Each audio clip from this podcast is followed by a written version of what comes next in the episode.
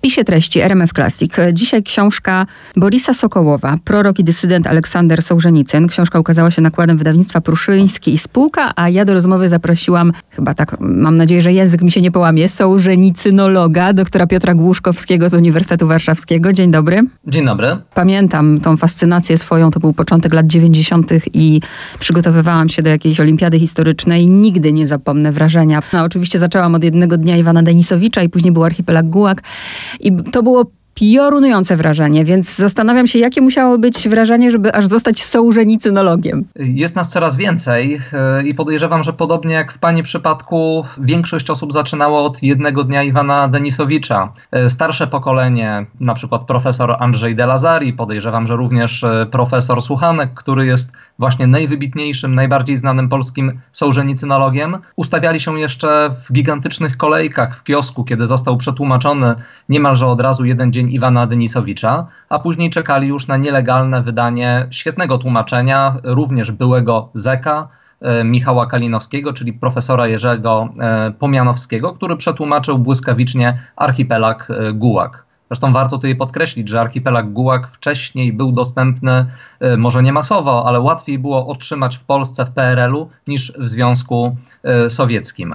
Na po latach 90. tutaj mogę powiedzieć o mojej przygodzie z Sołżenicynem, e, to czytanie po rosyjsku archipelagu Gułak, poznawanie historii Rosji, e, gdyż historia mnie najbardziej fascynowała i kilka innych książek, które były dla mnie odkryciem, o których szerzej w Polsce się kiedyś nie mówiło, które dopiero niedawno, e, no, kilkanaście lat temu zostały przetłumaczone, e, jak chociażby oddział e, chorych na raka i publicystyka Sołżenicyna, która może literacko odbiega chociażby od czerwonego kręgu, ale jest naprawdę bardzo dużo mówiąca o współczesnej Rosji, o mentalności rosyjskiej, o kulturze rosyjskiej. To jeszcze dopytam, bo mówi pan, y, czytał w oryginale, mm, na ile, mm, no bo pewnie zapoznał się pan też z tą naszą wersją, to jestem ciekawa, czy już teraz mamy dostęp do pełnej wersji, do oryginału, bo gdzieś też krążyły takie plotki, że to, co czytaliśmy w latach 90. nie było w całości.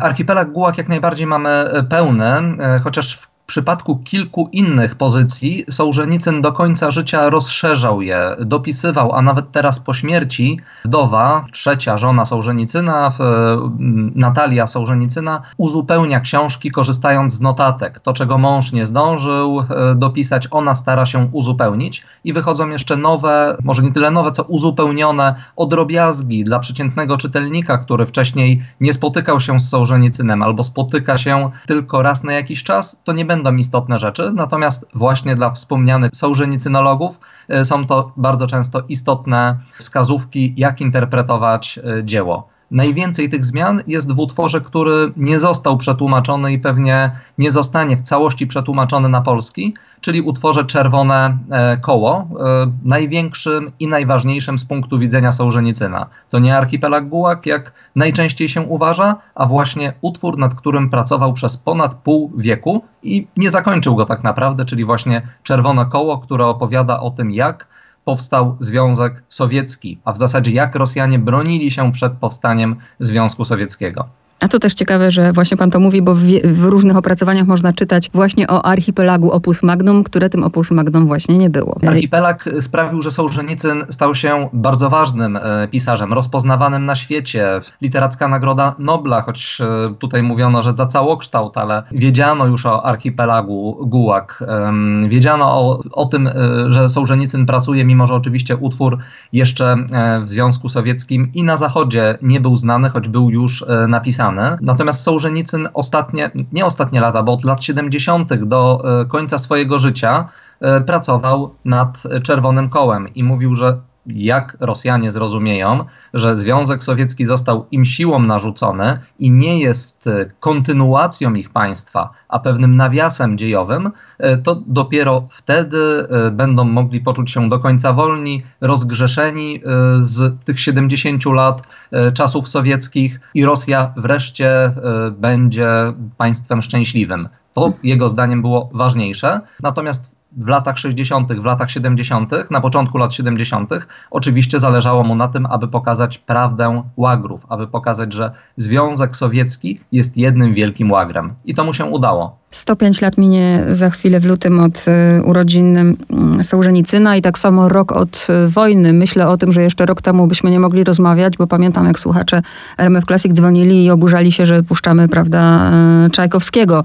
Padło na kulturę rosyjską po prostu coś strasznego, wykluczenie z każdej strony, więc ja się cieszę, że dzisiaj spokojnie mogę o tym mówić i chciałabym, żebyśmy, mm, bo oczywiście, że są tacy, którzy bardzo żywo są zainteresowani literaturą rosyjską i kulturą, ale są tacy, którzy w ogóle w tym nie siedzą, więc dwa słowa o autorze e, Sokołowie. Boris Sokołow e, jest e, wybitnym pisarzem, historykiem i naukowcem. Jest dość dobrze znany polskim czytelnikom, szczególnie tym, którzy interesują się literaturą rosyjską przede wszystkim Bułhakowem, gdyż jest autorem wielu prac dotyczących Bułhakowa, a ta w Polsce najbardziej znana, gdyż przetłumaczona, to Encyklopedia Bułhakowa. Ale jest również autorem e, licznych prac, przede wszystkim biografii, ale nie tylko, dotyczących II wojny światowej. E, chociażby biografia Rokosowskiego, która wiem, że też została przetłumaczona na język polski. Profesor Boris Sokołow e, napisał chyba kilkaset książek. W ciągu roku pisze 5-6 książek. Czasami oczywiście są to wznowienia, uzupełnienia, ale mm, tutaj podziwiam jego aktywność pisarską, gdyż jednocześnie jest autorem wielu e, ciekawych e, artykułów. Od wielu lat e, protestuje, od wielu lat nie zgadza się z polityką Kremla już w 2008 roku za jego wypowiedzi dotyczące Gruzji. E, przypominam, że w 2008 roku e, doszło do ataku wojsk rosyjskich na Gruzję, wojny, która trwała E, w sierpniu Boris Sokołow potępiał wtedy politykę Kremla, za co został usunięty z uczelni i wielokrotnie później wypowiadał się w czasie protestów na Placu Błotnym, w czasie protestów, które domagały się wolności demokratycznych wyborów, jaka jest jego pozycja. Teraz również podpisał wiele listów otwartych aby Rosja zaniechała wojny, nie bał się używać tego słowa. E, co więcej, bardzo często mówi o tym, e, jakie ofiary ponosi Rosja w tej wojnie, ile osób ginie, co jest tematem całkowicie zamkniętym, którego nie powinno się poruszać. Sokołow e, nie boi się i śmiało o tym mówi. Ryzykując oczywiście, ponieważ pozostaje ciągle w Moskwie. Jego pozycja jest jednak znana od wielu lat i mam wrażenie, że popularność e, na świecie, ponieważ jego książki są tłumaczone nie tylko na język polski, ale również na angielski, niemiecki, francuski, e, sprawia, że nie został aresztowany, że może śmiało wyrażać swoje poglądy ale dlatego też w Rosji ta książka się nie ukazała, o której mówimy. Nie ukazała się, choć autor y, zabiega i ma nadzieję, że książka ukaże się. Mam nadzieję, że uda się, ponieważ e, jest to oczywiście dla Rosjan jeszcze ważniejsze dzieło niż dla nas. Oczywiście jest tu pewna różnica, ponieważ w Rosji książek na temat Sołżenicyna pojawiło się w ostatnich latach pewnie kilkadziesiąt, a w Polsce biografii, biografii pośmiertnej Sołżenicyna jeszcze dotychczas nie mieliśmy. Także na pewno w, szczególnie powiązanie życia Sołżenicyna z historią, literatury z historią, które Sokołow robi e, w sposób e, znakomity, sprawi, że ta książka również znajdzie odbiorców w Rosji. Liczę, że któreś wydawnictwo zdecyduje się i opublikuje, ale oczywiście tutaj dużo zależy od talentów e, Sokołowa, od sytuacji politycznej, od odwagi wydawcy. Z punktu widzenia naukowca, bo jest pan naukowcem, dla kogo to jest książka? Czy ktoś, kto chciałby sobie po prostu poczytać o Sołżenicynie, czyta się to lekko, łatwo? Jakie jest, jakie jest pana zdanie? Czyta się to bardzo lekko i bardzo przyjemnie, mimo że Sokołow opiera się oczywiście na wielu innych pracach dotyczących Sołżenicyna, właśnie tych licznych książkach, o których wspominałem i to, co chyba jest bardzo ważne, na samych wypowiedziach autora. E, Boris Sokołow e, jest e, świetnym pisarzem i dlatego potrafi w wspaniały sposób pisać biografię. Jak już wspomniałem, to nie jest jego pierwsza biografia. Pisał również o Jerofiejewie, o innych pisarzach, o Bułhakowie i o wielu osobach, które ważne są dla polityki, historii Rosji. Także na pewno jest to książka, którą, z którą zapoznają się wszyscy nasi znawcy Sołżenicyna, Sołżenicynolodzy. Wszystkie osoby powinny się zapoznać, które interesują się literaturą rosyjską, ale jest ona adresowana przede wszystkim do polskiego inteligenta, który z literaturą rosyjską nie spotyka się na co dzień, a który oczywiście słyszał o Sołżenicynie, który pewnie kilka, kilkanaście, może nawet kilkadziesiąt lat temu czytał jakieś utwory Sołżenicyna, czy to zapoznawał się na łamach e, kultury z pierwszymi wydaniami, tłumaczeniami e, Sołżenicyna, czy to czytał w oryginale, czy tak jak młodsze pokolenie kiedy ze studentami rozmawiam, znają tylko fragmenty archipelagu Gułak i jeden dzień Iwana Denisowicza. W pigułce przedstawia życie Sołżenicyna w sposób bardzo atrakcyjny, odwołując się do wydarzeń historycznych, zarówno tych w Rosji carskiej, choć jej nie poznał Sołżenicyn, ale bardzo często wypowiada się na jej temat, przede wszystkim w Związku Sowieckim i ostatnie lata życia Sołżenicyna po 1991 roku, już e, najpierw jeszcze na emigracji do 1994 roku i później w Federacji Rosyjskiej, kiedy powrócił do ojczyzny. Jak zaznacza we wstępie, właśnie zadaniem tej książki nie jest rekonstrukcja najróżniejszych opinii, ale pokazanie znaczenia pisarza zarówno dla literatury rosyjskiej, jak i społeczno-politycznego życia Rosji. Kiedy pan czytał tę książkę, dwa pytania od razu w jednym. Po pierwsze, czy nie miał pan wrażenia, że Sokołow nie jest obiektywny, a jednak jest tutaj troszkę subiektywizmu. A drugie pytanie, czy e, zaskoczyło coś pana, czy nie wiem, w tej wiedzy, którą do tej pory pan posiadał o Sołżenicynie, pojawiło się coś w tej książce nowego, czy nie? Sokołow, e, znaczy każdy autor e, pisze swoje wrażenia na temat danego bohatera, w tym przypadku Sołżenicyna i tutaj nie możemy uznać jakiegokolwiek autora, że jest w pełni obiektywny, natomiast nie mam żadnych wątpliwości, że Sokołow starał się być obiektywny i jest to, to wyróżnia Sokołowa wśród innych biografów e, Sołżenicyna, ponieważ w Rosji panuje tendencja e, do opisywania w kluczu świętego Sołżenicyna. Jest to związane z tym, że wielu pisarzy, wielu e, literaturoznawców, historyków literatury, którzy zajmują się jego życiem, zajmują się jego twórczością, jest związanych z fundacją Sołżenicyna, jest zaprzyjaźnionych z rodziną i powstają w związku z tym biografie w takim kluczu hagiograficznym. Sokołow na pewno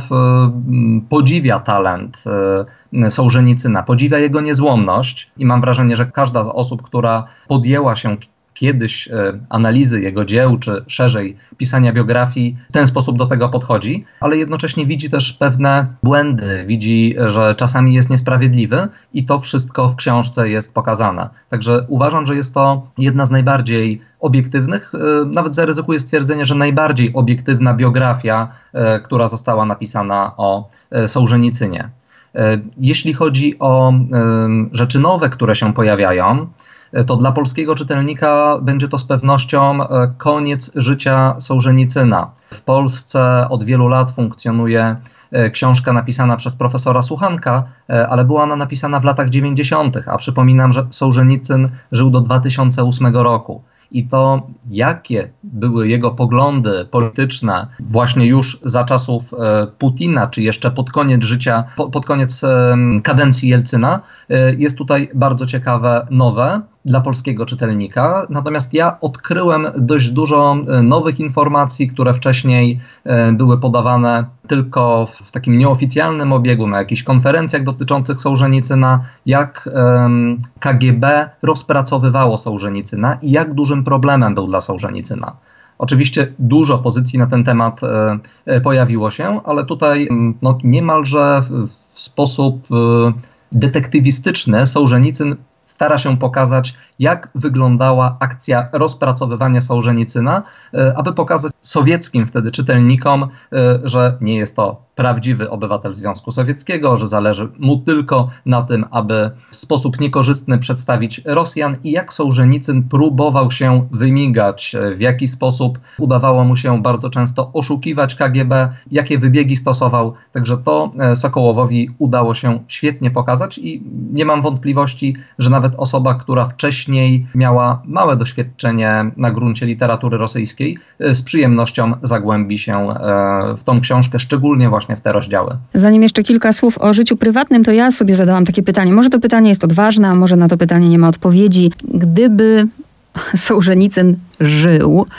to biorąc pod uwagę, że no, do głowy by nikomu nie przyszło, że Rosja, że, że Związku Radzieckiego nie będzie, to jednak Sołżenicynowi w tych jego planach było bardzo blisko, przepraszam za to, co teraz powiem, ale mówię to świadomie i mówię to za siebie, było mu blisko do tych, do tych ideałów Putina właśnie, do stworzenia tej takiej mm, wielkiej Rosji wspaniałej. I ja się zastanawiam, czy gdyby on dzisiaj żył, to czy, czy on by się sprzeciwił Putinowi, czy raczej byłby jego sprzymierzeńcem?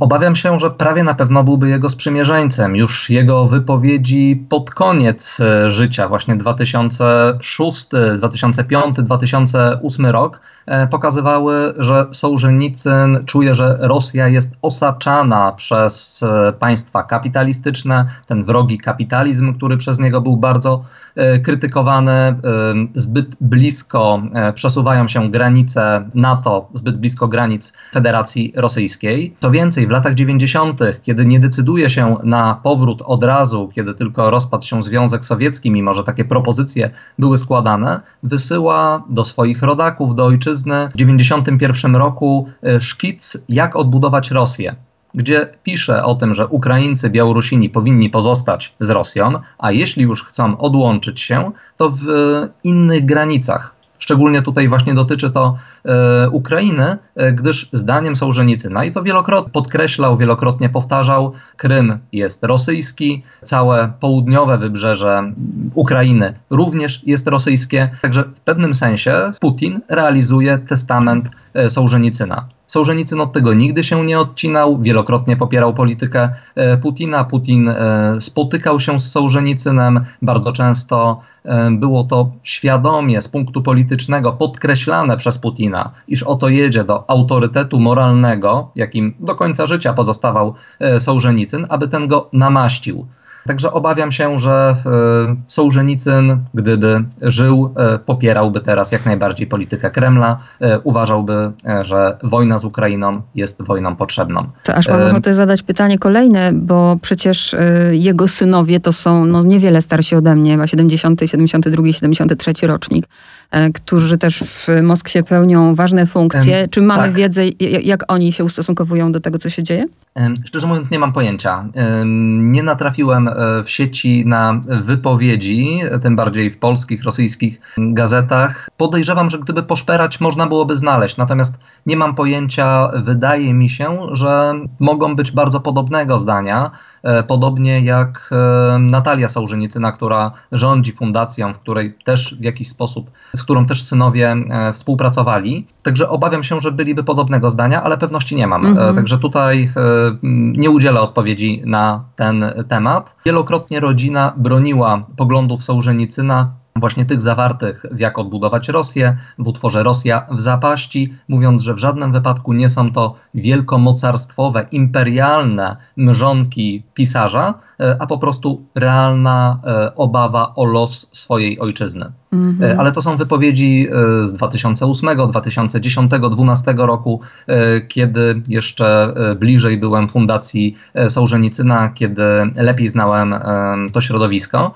Także tutaj trzeba byłoby się zagłębić i zobaczyć, być może mówiąc w zupełnie inny sposób, także nie chciałbym tutaj w żaden sposób oskarżać rodziny Sołżenicyna. Tak, ale też myślę, jak, jak w jednym, w ciągu jednego życia, jak to się może zmienić. Ja sobie siebie przypominam, czytającą tego Denisowicza i moje myśli o Sołżenicynie i na przykład y, mając już trochę wiedzy dzi dzisiaj, na przykład jest u mnie w niełasce wielkiej. Polecam, żeby jakby poszerzać swoją wiedzę. A jeśli chodzi o życie prywatne, to e, rozbawiło mnie to, bo tego akurat nie wiedziałam i nie zgłębiałam, jak bogate to życie uczuciowe miał, jak e, dochodziło tam, szczególnie z tą pierwszą żoną, prawda? On był w czasie łagru, ona po prostu go zostawiła, a później do niego wróciła, tak? E, tak, Natalia Riszetowska, która pozostawiła po sobie wspomnienia beletryzowane, także też musimy na to patrzeć e, przez palce. Oczywiście każdy, znaczy większość osób we wspomnieniach próbuje się jakoś wybielić. E, także kiedy Sołżenicyn jest atakowany za to, jak traktował swoją żonę, lub na odwrót, musimy pamiętać, że te wspomnienia zarówno Sołżenicyna, kiedy opisywał to w, w Bodłociele Dąb, zresztą utworze nieprzetłumaczonym na język polski, czy właśnie wspomnienia jego żony nie do końca mogą pokazywać prawdę, natomiast bez wątpienia była to osoba, która potrzebowała opieki czułej kobiety. Także Sołżenicyn wielokrotnie właśnie, zasadzie zawsze od jednej kobiety trafiał do drugiej, dopóki nie poznał swojej ukochanej Natalii, z którą wyjechał, wyemigrował do Stanów Zjednoczonych, e, z którą do końca życia e, mieszkał, z którą miał e, wspomniane dzieci. No i od lat 60. to było, od 70. było to naprawdę bardzo udane małżeństwo. Jak już wspomniałem, wdowa zawsze broni opinii, dobrego zdania o swoim mężu. To, co też może być zaskakujące, to że bardzo, bardzo pozytywne tutaj są opinie na temat tego, bo to też jest zaskakujące. Pisarz, który tak naprawdę nie pisał zbyt dobrze na początku, ale za to niezwykły umysł matematyczny, taki kierunek też skończył i był świetnym podobno pedagogiem. Tak, e, na ten temat powstało e, artykułów i uczniowie, zresztą Sokołow tutaj odwołuje się do wspomnień e, uczniów, którzy opowiadają o tym, w jaki sposób potrafił w bardzo trudnych e, warunkach, e, wtedy był przecież na zesłaniu, później w Riazaniu, opowiadać o fizyce, matematyce, tworzył kółka zapaleńców, którzy później szli właśnie na uczelnie techniczne tym samym czasie, już po zajęciach szkolnych, kiedy zostawiał swoich uczniów, e, starał się pisać, ponieważ czuł, że literatura e, jest e, tym, do czego został stworzony od końca lat 30., czyli jeszcze przed II wojną światową, przed atakiem Niemiec na Związek Sowiecki. Sołżenicyn już chciał zostać pisarzem i podejmował pierwsze próby literackie. Zresztą o tym też w książce będą Państwo mogli e, przeczytać. Po opublikowaniu jednego dnia Iwana Denisowicza,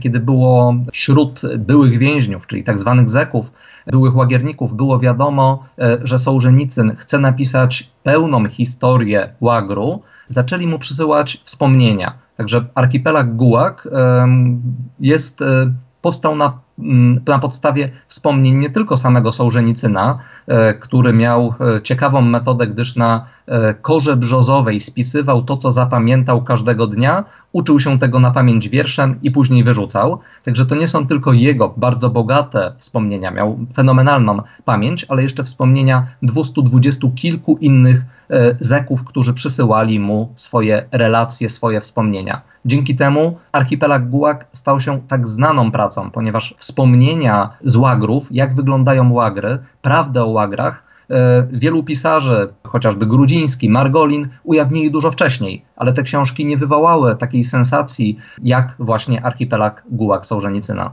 No i też możemy fajnie przeczytać o tym, jak on się zastanawiał i w, i w sumie można powiedzieć, no los, przypadek, że zadecydował się uczynić głównego bohatera właśnie kimś z nizin, prawda, bo zupełnie inaczej to zostało odebrane. Dzisiaj moją ulubioną książką jest Oddział chorych na raka i w ogóle to jest też, drodzy słuchacze, fascynująca historia z życia Sołżenicyna. A ostatnie pytanie jest takie, mm, według pana, mm, mamy tu prorok, dysydent, ja jeszcze sobie dorzucę Mesjasza, dorzucę nawet ofiarę, to bardziej by pasował panu Sołżenicyn jako? E, z tym jest problem, ponieważ e, Sołżenicyna nie można zaszufladkować e, i mam wrażenie, że Sokołow podobnie tutaj podchodził, gdyż chyba we wstępie lub w pierwszym rozdziale pokazuje, ile różnych określeń, to chyba tak. akurat profesor Saraskina w swojej książce przywoływała i zacytował to Boris Sokołow. Także osoby, które rzeczywiście znają e, życie Sołżenicyna, e, nie chcą go zaszufladkować, ponieważ nie jest to postać czarno-biała, nie jest to tylko bohater, prorok, ale nie jest to tylko osoba, która teraz której poglądy z ostatnich lat mogą posłużyć e, Putinowi w wojnie z Ukrainą. Postać bardzo złożona, bez wątpienia człowiek z niezłomnym uporem, który wierzył w to, że jego twórczość może przyczynić się do obalenia Związku Sowieckiego. Człowiek, który wiedział, że mm, ma po co żyć i może pokonać e, chorobę nowotworową, właśnie wspomniany oddział chorych na raka, który nie tylko e, pokazuje, jak funkcjonuje Związek Sowiecki, właśnie chory na nowotwór, chory na raka, ale oczywiście również sam e, Sołżenicyn. Także postać, na którą trzeba spojrzeć z bardzo różnych stron i nie chciałbym tutaj go zaszufladkować. Bardzo dziękuję za rozmowę dr Piotr Głuszkowski. Bardzo dziękuję. Do widzenia.